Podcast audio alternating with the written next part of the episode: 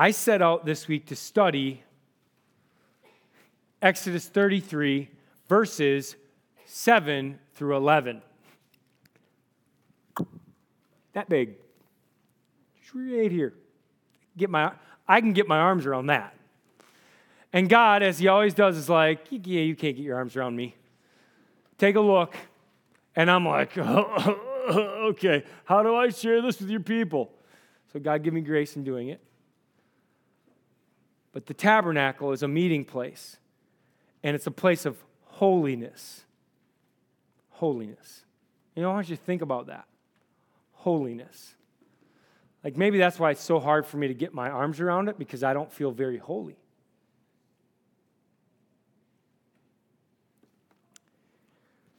Why don't I feel very holy? There's reason. How many of you guys would say, I am holy? Go ahead, raise your hand. I am holy. Thanks, Matt.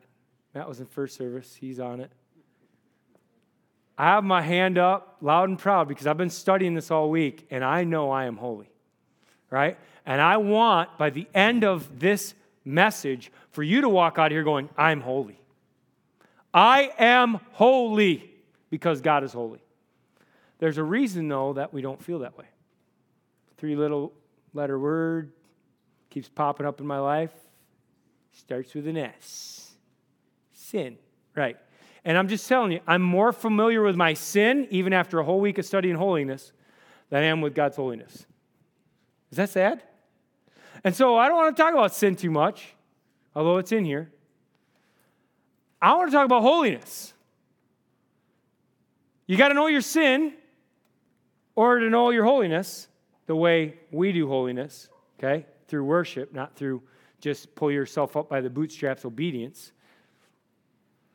But we're going to go on a journey today. And by the end of the message, I want you to say, I am holy, for God is holy.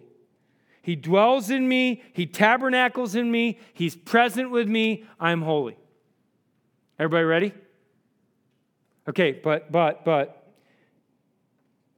when God's people are discouraged and disappointed because of their sin, which is how sometimes we enter on Sunday, right? This is like the best time of the week. Like, this is like the cherry on top of the ice cream sundae. Extra ice cream, hold the cherry. This is the third scoop of ice cream on a Flapdoodles cone. Butter brickle for sure. And it's got to be in a waffle cone. Make it the fourth scoop. All right, great. Do you get what I'm saying? Why? Because when we're discouraged and disappointed, that's how we, sometimes we come in because like life is hard and all week it's like, ugh. There's a way to get around that. That's to, to have God dwell with us. But what do we need to do? Well, the best remedy for a broken heart over sin is a new vision of God's glory. Look at God and how glorious He is and go, whoa.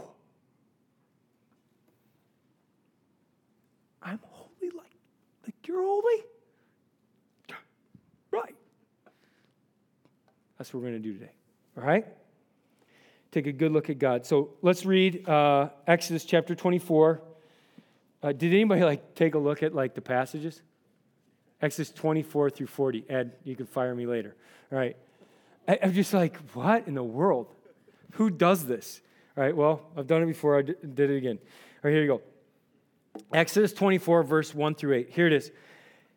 Then he said to Moses, Come up to the Lord, you and Aaron and Nadab and Abihu. You can read about them in Numbers. It's awesome.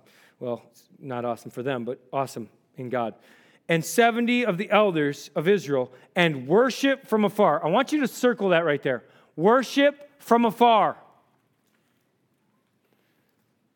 I don't know about you. I don't want to worship from afar. I want to be Moses. I want to draw near. I want to be close, right? Moses alone shall come near to the Lord, but the others shall not come near, and the people shall not come up with him. Just think about this. If you're like me, you grew up with a I want to be complex. I want to be Moses. I want to be Abraham. I want to be I want to be all the greats in the scripture. Let me remind you, these are normal dudes. These are normal guys. These are normal ladies, Deborah, Rahab. These are normal people who God met with, and He wants to meet with you. We're in a new covenant through the blood of Jesus Christ. The door is open to all of us, not just Moses. Just want you to remind that uh, as we go. Moses came and told the people, verse 3, all the words that the Lord of the Lord and all the rules. Anybody not like rules? Okay, the rest of you are lying. There's not a person in here that likes rules. You can all put your hand up. Man, just liars. I call them that. I'm calling that all. I'm the guy that when the water park says you have to be this tall, I'm like, no, you don't. I'm the guy that when water park says you have to go down this way, I'm like, no, you don't. I'm the guy who almost gets kicked out of every amusement park I go to. Not because I want to, just because it's in me that I should do whatever I want to do, which to some people feels rebellious. and rebellious isn't good when they're trying to conform to rules. We all come by it naturally, but uh, it's stick it to the man thing. And all the people answered with one voice and said, Let's try it. Let's, let's all say this together. You read it as I do. All go, I better say go, right? I better say go because you're going to be like, Oh, I don't know. Start. Okay. On three. One, two, three, go. All the words that the Lord has spoken, we will do. And Moses wrote down all the words of the Lord. I mean, that's why we have them. Right here. And he rose early in the morning and built an altar at the foot of the mountain and 12 pillars according to the 12 tribes of Israel. And he sent young men of the people of Israel who offered burnt offerings and sacrificed peace offerings. Sounds like last week, all these offerings and sacrifices of oxen to the Lord. And Moses took half of the blood and put it in the basins. Come back to that later. Everybody say, ooh. Uh, that's gross. Blood? Yuck. But blood is necessary to pay for sin. And half of the blood he threw against the altar. No, no, don't, don't want to go near. That's going to stink. Okay? And he took the book of the covenant and read it in the hearing of the people. So he's in this ritual, boom, boom, you know, he's throwing blood all over. He's got some in the basin. He's like, Thus says the Lord. And he reads it. All the stuff he's learning from God. It's kind of like what I'm doing today. And they said, let's, let's try it again. One, two, three, go. All that the Lord has spoken, we will do, and we will be obedient. Bam! I'm on God's plan. I'm going to obey. I'm going to try hard. I'm going to do good. I'm going to be obedient to everything God says. All right, well, let's seal the covenant. And Moses took the blood and threw it on the people. Ew. Yuck. And said, Behold the blood of the covenant that the Lord has made with you in accordance with these words. We are binding in this. We are covered by blood. We are in a covenant. We're going to celebrate the new covenant today in communion, praying that you will get your hearts ready. The first point is this holiness starts with obedience to God. Holiness starts, notice I didn't say ends or finishes. You might think it ends and finishes with obedience, but I'm going to tell you why not. Holiness starts with obedience to God. We will do it. We will obey. I want God's plan. Now, if you're just thinking about that, you're like, really? I want to do everything that God says because I kind of want to do everything I want to do. That rebellious thing, yeah, comes out again. We'll get to that in a second. Look at verse uh, 12. So God's going to test this obedience right away. Lord said to Moses, Come up to me on the mountain and wait here. Wait here that I may give you the tablets of stone and the law and the commandment which I have written for their instruction. So Moses rose up with his assistant Joshua, uh, and look at verse 14. And said to the elders, Wait here for us until we return to you. Is that clear? Is everybody clear on that? What are they supposed to do? Circle it in your Bible. One of the things we do is we wait. Okay? We wait for God because we're, we're so good at not waiting. I go out there and I'm like, do, do, do, do, do, do, do, do, do, do, do. Everything what? That comes to my mind to do. Everything that I think will please me or please God. Why don't you wait for God to tell you what to do and just do that? Prayer, more prayer, and see how that goes. Right? So, are we on it yet? 21 day challenge? Wait. So he says, wait. You know, Aaron and here will, Hur will hear your disputes. Uh, reference back to Exodus 18. Moses went up on the mountain. The cloud covered the mountain. The glory of the Lord dwelt on Mount Sinai. And the cloud covered it six days. And on the seventh day, so what's Moses doing? Moses is waiting for six days.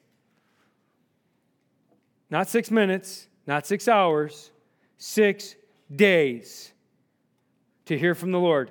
And on the sixth, seventh day, he called to Moses out of the midst of the cloud.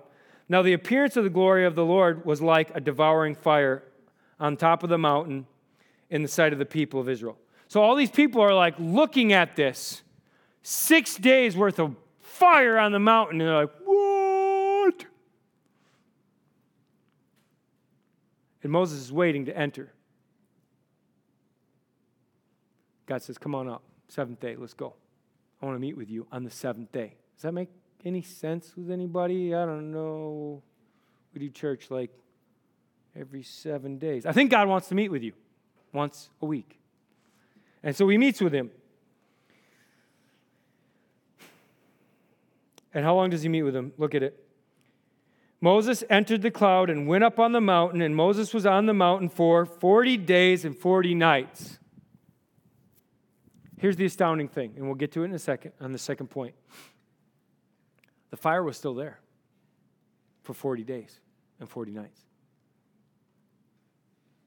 But the people stopped looking. It didn't get their attention anymore. They weren't awestruck by it.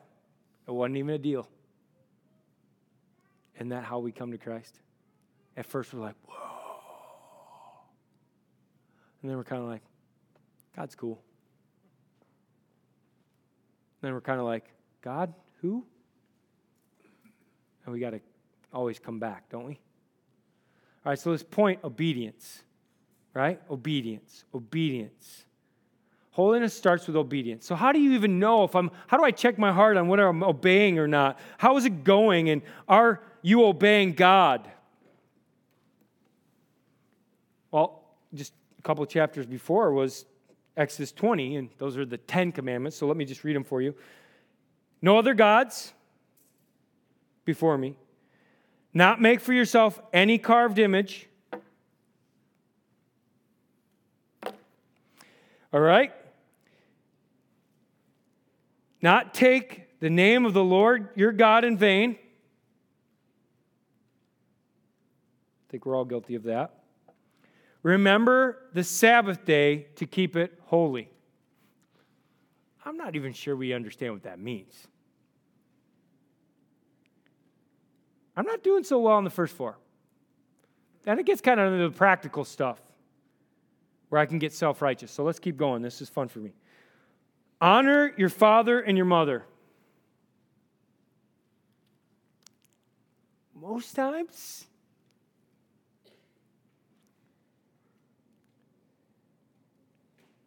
not murder. Yes, I win. and then you read Matthew 5 through 7. Sermon on the Mount, and you go, if I hate somebody, I'm a murderer? If I just, just don't like you today? Yeah. God's new covenant is looking at the spirit, not the law. And so he's looking at your spirit, not the law. Obedience became a lot different at Jesus. not commit adultery, not steal, that's cheat, not bear false witness, lie, not covet, lust. Again, reference Matthew 5 through 7 on all those. You're like, yeah, yeah, yeah, yeah, yeah, yeah, yeah, you got me. You got me. Do I got you? I mean, I got me. I hope I got you. All right, but but but that's that's the past. God's not really referring to that. You know, let's move forward. All right, well, just flip back to chapter 24. How about we move forward on what God's calling us to obey? Uh, look at verse 25 or chapter 25, verse 1. We'll just go with that. Okay, I'll just go with that. We'll move forward. Forget the Ten Commandments. I can't believe I just said that out loud, but for the sake of argument, let's just roll. The Lord said to Moses, Speak to the people of Israel that they take for me a, I did say Curseford Church, contribution, offering. From every man whose heart moves him. Notice it's not a contrived thing, it's not a greedy thing, it's not a I'll twist your arm till you give thing. It's whoever's heart's moving. Please take an offering for them. You shall receive the contribution. Underline the last two words of the passage. It's important. I'll preach on this in, in November. Who is it for? For me. Who's me? Ain't me. It's God, right? For me. We're taking the offering for God. Skip down to verse 8. There's a lot of cool stuff there you can give to God in between, but here it is. And let them make me a sanctuary, a tabernacle, a dwelling place, that I may dwell in their midst. We're on task now. Exactly as I've shown you concerning the pattern of the tabernacle. He showed him on the mountain, he showed him heavenly things. Hebrews tells us that. And all of its furniture, you shall make it. Obey. So, is that a better spot? Take up an offering, build me a house. Are we obeying? So these, this is what the Word of God's saying. And as I read it, I'm being penetrated. He goes on, chapters 25 through 31, and basically he's like, here's what you're going to build. Here's what it's going to look like. Take up an offering for me. I want to be in your middle. I want to be in the midst of you. I want to dwell with you. I want you to think about this. In the Garden of Eden, was God with Adam? Did he dwell with him? Did they walk together and talk together? He told me I was his own. Right? And what happened? Sin. Sin happened. And so they had to leave the garden, right? And it says when they left that the entrance was guarded by a cherubim, right? And that the entrance was to the east. And this tabernacle and all the instructions that God has designed is supposed to face east. And it's guarded by cherubim. God is trying to reestablish relationship with you and me through the tabernacle in the Old Testament. He's trying to be in the Garden of Eden with you. Let that sink in. That holiness that's required to be there with Him starts with obedience. But I know you feel the same way I do. God wants to dwell with me in the midst of my people to be close, but Maybe I don't feel close because of my sin and disobedience. Maybe you entered that way. I don't really feel close. Exhibit A, Jesus Christ on the cross. I was reading Matthew 27 this week, uh, finishing up Matthew. I'm into Luke now. And uh, I get to Jesus on the cross, and Jesus says to his Father, my God, my God, why have you forsaken me? Did God turn his back on his son? Because that's the way I read it. All my life I read it that way. God turned his back on the son. But is that true? No, no, no, no, no. what's true is Jesus Christ never knew sin before. And when sin was on him, my sin, your sin, he couldn't sense or know or be in relationship with the Father. The Father was right there, arms open, as he is with us. But the Son couldn't feel it because of our sin. And so he says, it's such an astounding phrase God, where are you? Why have you left me here alone? It's a sin issue. So if you entered here discouraged or disappointed, you're going to get good news right now. Are you ready? Here's the second point obedience requires my repentance before God. That's the table. That's the communion table right there. Obedience requires my repentance before God. See, sin is the problem. Flip over a few pages. I've kind of got you up through chapter 32 now. So let's get to chapter 32. He tells him all this stuff that he's supposed to build and all this instructions. He's like, build it like this and build it like this. And he's showing him a picture of heaven. Because there's a pattern of these things. This is just a shadow of what was in heaven. And as he's telling him, guess what the people are doing? Well, look at chapter 32. What does it say at the top of that? Just a little like three words to kind of give you like an idea of the chapter. What does it say? See, you could teach just as well as I could, right? The golden calf. Anybody heard that story before? Sunday school? Okay, I'm not getting a good read. Yes? No? Yeah, okay, good. Okay, most of you. All right. Like, y'all didn't go to Sunday school? Like, I'm the only one? I'm like, what the? I've heard this story a million times. Well, okay, a hundred thousand times. I don't know, like, a lot of times. But here's how it goes Where's Moses? Make us gods. Because Moses is gone, we don't think he's coming back. Aaron, verse 4, and he received the gold from their hand and fashioned it with a graving tool. I want you to underline that fashioned it with a graving tool. That's going to make a lot of sense later. And made a golden calf. And they said, These are your gods, O Israel, who brought you up out of the land of Egypt. How do you think God feels right now? God's talking to Moses, but God's not like in one conversation only. He can hear it all. One of those guys? Yeah. All right.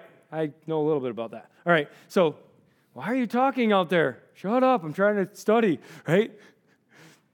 God can hear it all. And it's coming up to him. And he sees that sin over there. And he's boiling. Who brought you out of Egypt? Who did all the plagues? Who split the water? Who made you walk on dry ground? Who, who, who? And he says to Moses, You better go down and take care of those people you brought out of Egypt. And Moses is like, God, you brought us out of Egypt. What are you talking about? See, Moses doesn't know the gravity of their sin. He can't see it, he doesn't feel it. He says, God, you promised. They're your people. God says, You go. You leave me before I consume them. I'll start over with you. I'll take them out. Doesn't matter to me. I'll make another one just like them. Sometimes I think he's saying that about me. And Moses doesn't fully grasp it. He's ho hum down the mountain, right? With these tablets. And he gets to a place where he can see their sin. See, I'm hoping you get to a place where you can really see your sin. Where the blinders come off and you go, I'm a sinner. I can see it. And I'm amongst a bunch of sinners. And I could see that too. And he gets close enough to see their sin, and he is livid. It says there that he, Moses' anger burned hot, and he threw the tablets out of his hand and broke them. These are the tablets that God wrote with his own finger. Hold on to the ball, bro. But he goes ballistic and he throws them down and he chucks down the hill and he's And it says, He took the calf that they had made and he burned it with fire and ground it into powder and scattered it on the water and made the people of Israel drink it. I'm sure that didn't taste good. You know, I come to church and I talk about sin quite a bit. And I feel like I'm making you drink it. It doesn't taste good. And you know what? Some people leave because it doesn't taste good and they don't have to drink here. And other people stay. But I want this to be clear. I most often am talking about my own sin, right? Some people don't like that. They want their pastor to be all this. I'm a sinner saved by grace. You're a sinner saved by grace. I usually reference my sin because it helps me relate to you. And then I talk how we should be holy as God is holy because that helps me relate to Him. He makes him drink it. Romans 1 has something to say with that. You want that sin? You can have it. God says you can have it. You have it all. Just you have it. Take it, eat it, drink it. And when it fills you up and you don't want that anymore, come back because I'll be here. Repent.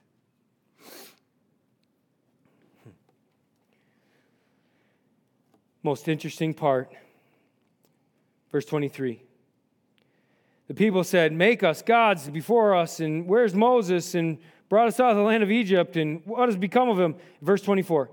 So I said to them, Aaron speaking, let any of you who have gold take it off. Take off your bracelets, take off your uh, ornaments, take off your earrings, take off everything, your necklaces. They gave it to me, and I threw it into the fire.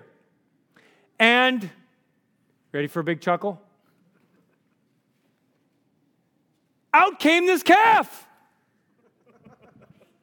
I don't know what happened. That's called denying your own sin. Remember the engraving tool? Remember the shaping of a calf? You threw it in and popped out a calf? Woo! It's a different story. But we tell God a different story about our sin all the time. And we tell other people a different story about our sin all the time. We have to be honest about our sin. So I'll relate it to this. Uh, we, our other example was kind of about money. So here, here you go. This is it. I get a paycheck. It comes to my bank account. It's just direct deposit. It's like magic. Bloop. I work and there it is. What if I'm like Aaron? At the end of the month, I'm like, man, all this stuff's in my house. I don't even know how I got here. It's crazy. There's money in my bank account, all of a sudden, bloop. Stuff in my house, all of a sudden, bloop. And there it is. I don't have any money to give to God because I something just happened with it. There's stuff in my house. I don't know what happened. And I would just say to you again, gently, think about it. God gave you every cent. It is all His anyway. Give Him what He asks, give it to Him cheerfully. Take the other 90%, smile on your face like, Dad, I got 90%. He got 10, I got 90%. And live within your means. There's this thing called a budget. Have one and have it add up to less than what you make after you've given to God. I'm off onto a different message, but the point still remains. Obedience requires my repentance before God. So, Moses says, Who's on the Lord's side? Come to me. I felt like we had that message last week. That was kind of last week, wasn't it? I just stood up here, was like, who's on God's side? Draw the line, let's go. Slaughter the false altars. Let's go. Was I like that? I think I was like that. All right? And Moses says that, and the Levites come to him, the priests. That's who we should be. We are a holy priesthood because of Jesus. And they slaughter 300 died. And I want to say this to you sin costs something. You can repent. And obedience requires repentance. You can repent, but you're still having consequences for your sin. Premarital sex, it's going to stick with you. God will forgive you, but you're going to know it. You're going to have it, right? Pornography, it's in your head. God's forgiven me. But the consequences of your sin, you're, you're stuck with that. That's just who it is. Sin is costly. Sin requires a punishment or a payment. Can I get a thank you, Jesus? Thank you for Christ, right? It requires a payment. We often says, say around here at Harvest choose to sin, choose to suffer. Don't hurt yourself, God says. I don't want you over there, God says. Come be near to me, God says. He's not an angry God trying to hurt you or make you not have fun. He loves you and he longs to be with you. Verse 30 through 35 is an interesting passage where Moses says to them, You have sinned a great sin. Now I will go up before the Lord. Perhaps I can make atonement for my sin. Does anybody think Moses can make atonement? Anybody? But he's going to try. Watch this now. Watch this. He says, But now, if you will forgive their sin, come on, God, forgive their sin. But if not, please blot me out of your book that you have written. If you won't forgive them, God, kill me, save them. Paul said that in Romans. I would be a curse that the Jews could come to Christ. Moses said the same thing. Take me, kill me, let them know it. Forgive them, God. But I want you to notice what God says in the Old Covenant. But the Lord said to Moses, Whoever has sinned against me, I will blot out of my book. Now go lead the people about what I've spoken to you, and I'm going to send an angel with you. I'm not going up with you. That had to be devastating. I have the plans to the Holy of Holies being built in the middle of our midst. I have the plan. God's unveiled the plan to me of how He wants to go back to the Garden of Eden and be with us. And we messed it all up. And now God's not even going to go up to Canaan with us? What goes? Come on, man. He says in verse 3 of the next chapter, 33 Go up to the land flowing with milk of honey. God is still gracious, even in your sin. I will not go up among you, lest I consume you on the way. He told Moses earlier, Leave me alone. I'm going to kill somebody. you are a stiff necked people. I got to tell you, man, that's our story. I'm a stiff necked person. And Moses tries to make an atonement, but he can't do it. Guess who can? Jesus Christ. Watch this from Hebrews chapter 9. Here it is. But when Christ appeared as a high priest of the good things that have come, then through the greater and more perfect tent, not made with hands, that is, not of this creation, Jesus wasn't created, his body, his blood for us, he entered once for all into the holy places not by means of the blood of goats or calves, but by means of his own blood, thus securing an eternal redemption. For while we were still weak, oh, sorry, I skipped a slide.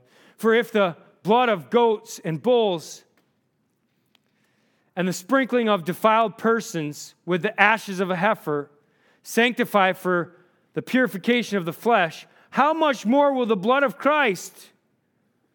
who through the eternal Spirit offered himself without blemish to God. Jesus Christ never sinned. He's the only one that can say that. Purify our conscience from dead works to serve the living God. I'm praying you leave here today going, I'm holy, as God is holy. My conscience is clear. Romans chapter 5 For while we were still weak in sin, at the right time Christ died for the ungodly. For one will scarcely die for a righteous person. Though perhaps for a good person or a chosen people, in Moses' case, a person would dare to die. Moses like, I'll do it. Blot me out of your book, God. For your chosen people, I'll do it. But God shows his love to us. While we were sinners, Christ died for us.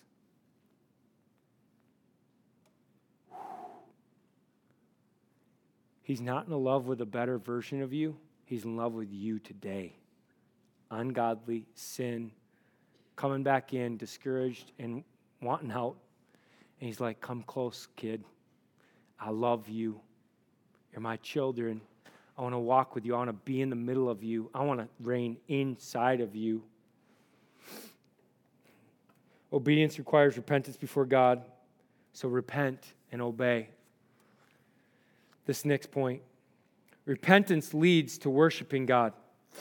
Repentance leads to worshiping God. So, this is the passage I was going to preach the tent of meeting, verses 7 through 11. And here's what happens He pitched a tent outside the camp, far off. Why does he do that? Why does he do that? Because sin. He's like, God wants to live with you, but he's got to live out here. So Moses takes his tent, pitches it outside the city. This is before they've even made the thing, before they've even taken the contributions yet. He pitches his tent outside the city. He's like, I, I am going to be with the Lord. And he called it the tent of meeting, meeting with God. And everyone who sought the Lord, what's our theme this year? Seek him. Everybody who sought him, the Lord would go out to the tent of meeting. They would go outside the city. It's just a step to Him being in you. You came to church today, maybe out of your comfort zone. You went outside the city. But Jesus wants to reign in your heart. When Moses went out to the tent, all the people would rise up, and each one would stand at his tent door and watch Moses until he had gone into the tent. When Moses entered the tent, the pillar of cloud would descend and stand at the entrance of the tent, and the Lord would speak with Moses. And when all the people saw the pillar of the cloud, God standing at the entrance of the tent, all the people would rise up and worship. They're like, oh, I remember that. That's God. Worship. Each at his own door, each in his own house, each in his own life, each one individually would worship. And it's so sweet when we come together in that, isn't it? And worship. I gather in the house of the Lord together. Thus, the Lord used to speak to Moses face to face as a man speaks with his friend. Newsflash God wants to speak to you that way today. Go home, turn the game off, open the Bible up, and wait and read and listen. That'll be a touchdown. That will be glorious. That will be awesome.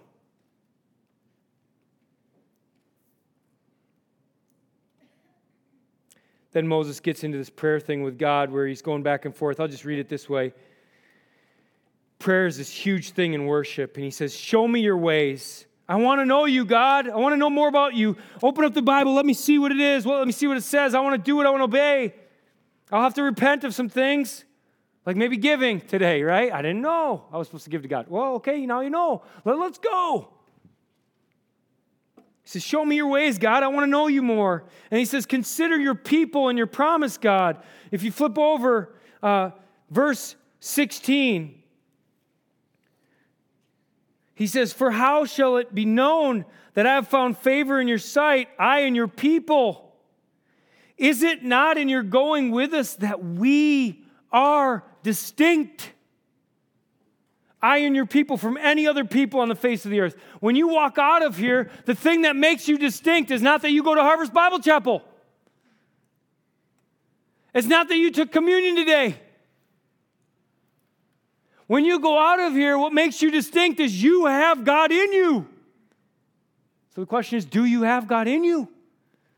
Or are you just trying to do godly things and put the mask on and look like you have God in you when you only have God out of you?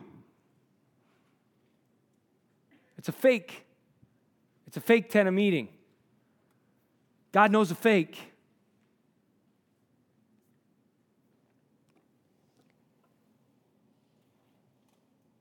And then he says, he just gets deeper in prayer. He says, God, show me your glory.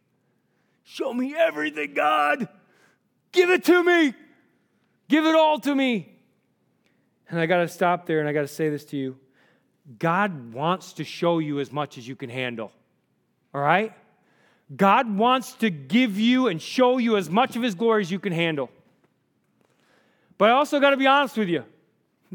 This side of heaven, you can't handle much. In worship, we are asking God, show me your glory, God. Bring it down. Rend the heavens. Move the mountains. But just so you know, there's only so much of God's glory that you can handle this side of eternity. I think of that every time I get really emotional in worship, where I think I might be overcome with emotion. You ever been that? It's like just like, ah, oh, my body's shaking. I'm just so like overcome with emotion. At that point, I'm like, I don't, I don't know if I can go any farther. I don't know if you could show me another thing, God, or I might explode, right? And I want to be in that place of worship Repentance leads to my worshiping God. I think that showing you the pieces of the temple will help you repent and lead you to worship. So let me show you the pieces of the temple right now. I've been studying these all week. So here they are, okay? This is a picture of the temple. Temple. I keep saying temple. That's next week. This is a picture of the tabernacle, the whole thing set up. It was supposed to be in the middle of the camp all of Israelites around it, God in the midst of us. All right? And I want to go through this. I want to give you a visual aid, a reminder of who God is, the comfort, the grace, the hope for sinners. That this, each piece is, it shows the sinner his need. It symbolizes God's temporary provision until Jesus, and it points to the greater fulfillment in the coming of the Messiah, Jesus Christ. Here's each of the things the altar. Take a look. God saves sinners. God saves sinners through the blood of Jesus Christ. There has to be a sacrifice on the altar. Then the laver or the basin, God cleanses sinners. And we're walking a little farther in, God cleanses sinners. That kind of has a, when we do baptisms, the whole water thing and the washing away, the regeneration. So first you get saved, then you get baptized. You, you get in the picture? And you keep going, right? You keep going, and it gets deeper. And, and the whole tabernacle, God lives among sinners. God lives among us. We're all sinners gathered here in the church today. But we're holy and righteous God who wants to be among us through the blood of Jesus Christ. And the lampstand, representing the tree of life, God gives light to sinners. He gives light to sinners. John 1, go read that. He gives light. Jesus said, I will dwell among you, tabernacle among you. I will be in the middle of you, and you will see my glory. He gives light. And then this, you get a little deeper, and it's the table, the bread of presence. God fellowships with sinners. The table, the bread, the body, the, the juice, the, the wine, whatever you want to call it, the, the crackers, the saltines. That's just a picture. God wants to be with you, He wants to fellowship with you. He's not remembering your sin if you've repented of it. He doesn't want you to remember it either. Be done with it. Move on. And worship. Then the altar of incense. God hears sinners. This is why we're on prayer right now. God hears you. He wants to hear you. He wants to know what you have to say, and He wants you to hear Him in prayer. Then the court curtain, the curtain between the holy holies. Now we're almost there. And you have this curtain, right? And it's separate, and the cherubim are, cherubim are standing there, and they're like, you can't come in, right? You're like, that's intimidating. That's a curtain that separates us from God. God is separate from sinners. But you go read Matthew 27 and what happened to the curtain when Jesus died. Ripped it in two. And he says, Enter through my flesh, through the body and blood of Jesus Christ. You can enter right into the Holy of Holies. And the piece of furniture that's in the Holy of Holies is the Ark of the Covenant. God reigns over sinners. Jesus Christ is my Savior. I enter through Him, but He is my Lord. He reigns over me. He's my master. I do what He says. And not just in an obedience way, in a worship way. See, obedience and worship are very similar. I'm to the fourth point now. He takes Exodus 34 through 40 and he says, Hey, this is the plan. Go carry it out. And, and Moses carries it out. He takes up the contribution. He builds the stuff. He, there's skillful workers. There's guys in the body. There's gals in the body who do just the right thing to get it done. Just like we're serving the Lord in worship. And he says, Repent and worship me. But then this last point worship reflects God's glory. Worship reflects the glory of God. See, there's a razor's edge, there's a thin line between obedience and worship, and you're standing on it. Some people here are like, I'm a Christian, I obey God. I know the Bible, I do what it says. Not perfectly, but I'm doing it. And there's others of you on this razor's edge who are like, I read the Bible, and I know I can't stand. I know I'm supposed to try, but I have no hope apart from Jesus Christ. And my only way I'm going to be holy and the only way I'm going to be righteous is to repent and say I can't, that He can, and to rest in Him. That's salvation. That's the difference between obedience and worship. Holiness starts with obedience. But notice how it ends in worship and glory. Get this now. This is very key. It's a razor's edge between heaven and hell, too. Obedience and worship may look similar. You might look like the same person walking in, but they're worlds apart. And it depends on your heart. I can't really tell you. Only God knows the heart. God knows whether you're repentant or not. True repentance.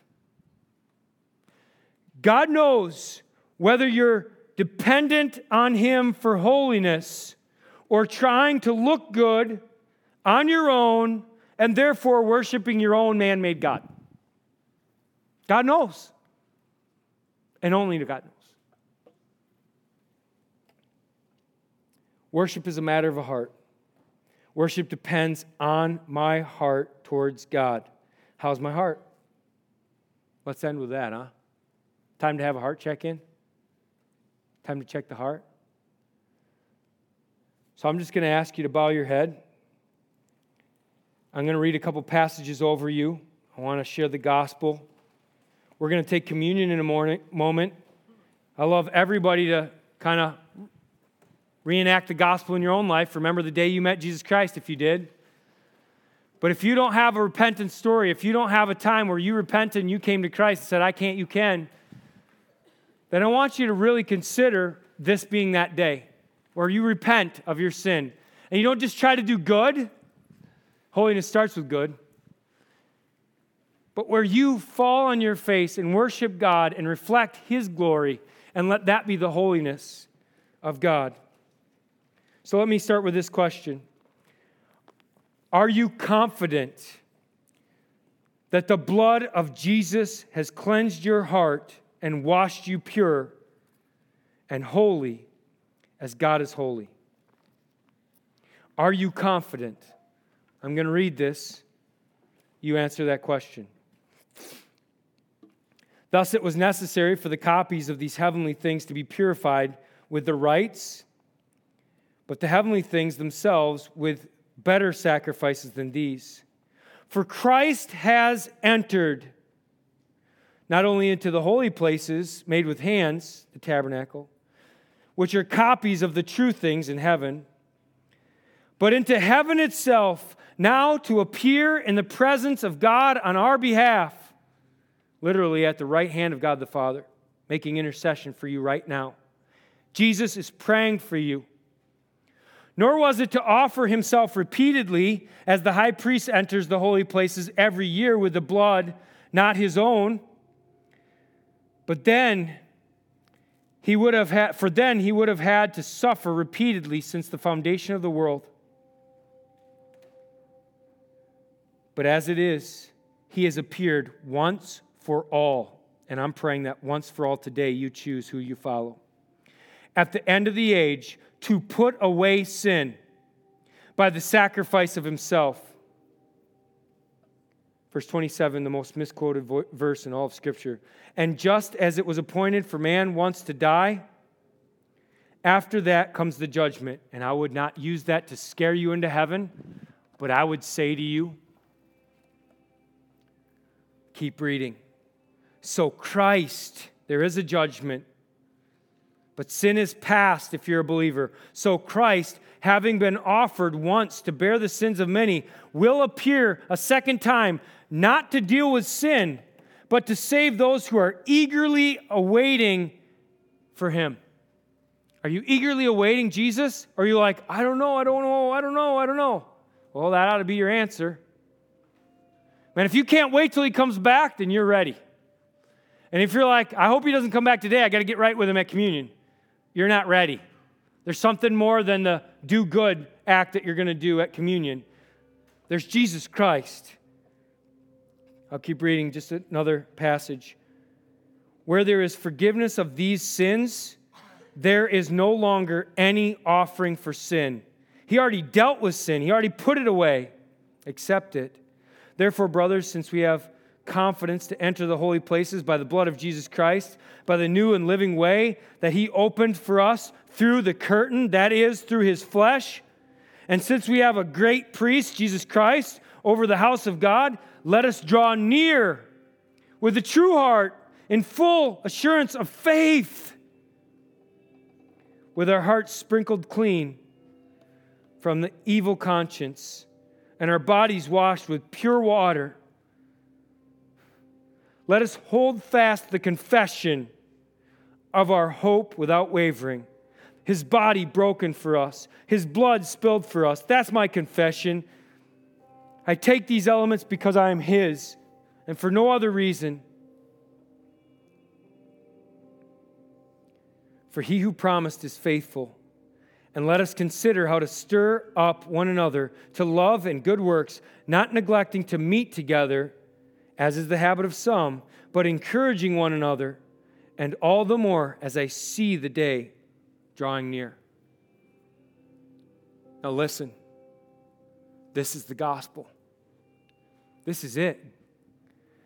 Jesus Christ, are you confident that the blood of Jesus cleanses your heart and washes you pure and holy as God is holy? If not, why not accept it? The sacrifice that He made for you today? If so, declare it and walk out of here saying, I am holy as God is holy. If you'd like to accept Jesus Christ as your Savior, let me lead you in this simple prayer. Pray with me. God, I want to obey. I really do. I'm a sinner, and it comes naturally to me. I repent of my sin, and I confess I am wrong. Even when I try to do good, it ends up being bad. You are right, God. You're the only way. You sent Jesus Christ to be the sacrifice for my sin. His blood covers me. Say it. His blood covers me. Now I want to follow Jesus, my Lord and Savior, for the rest of my life and all of eternity. It's in Jesus' name I pray. Amen.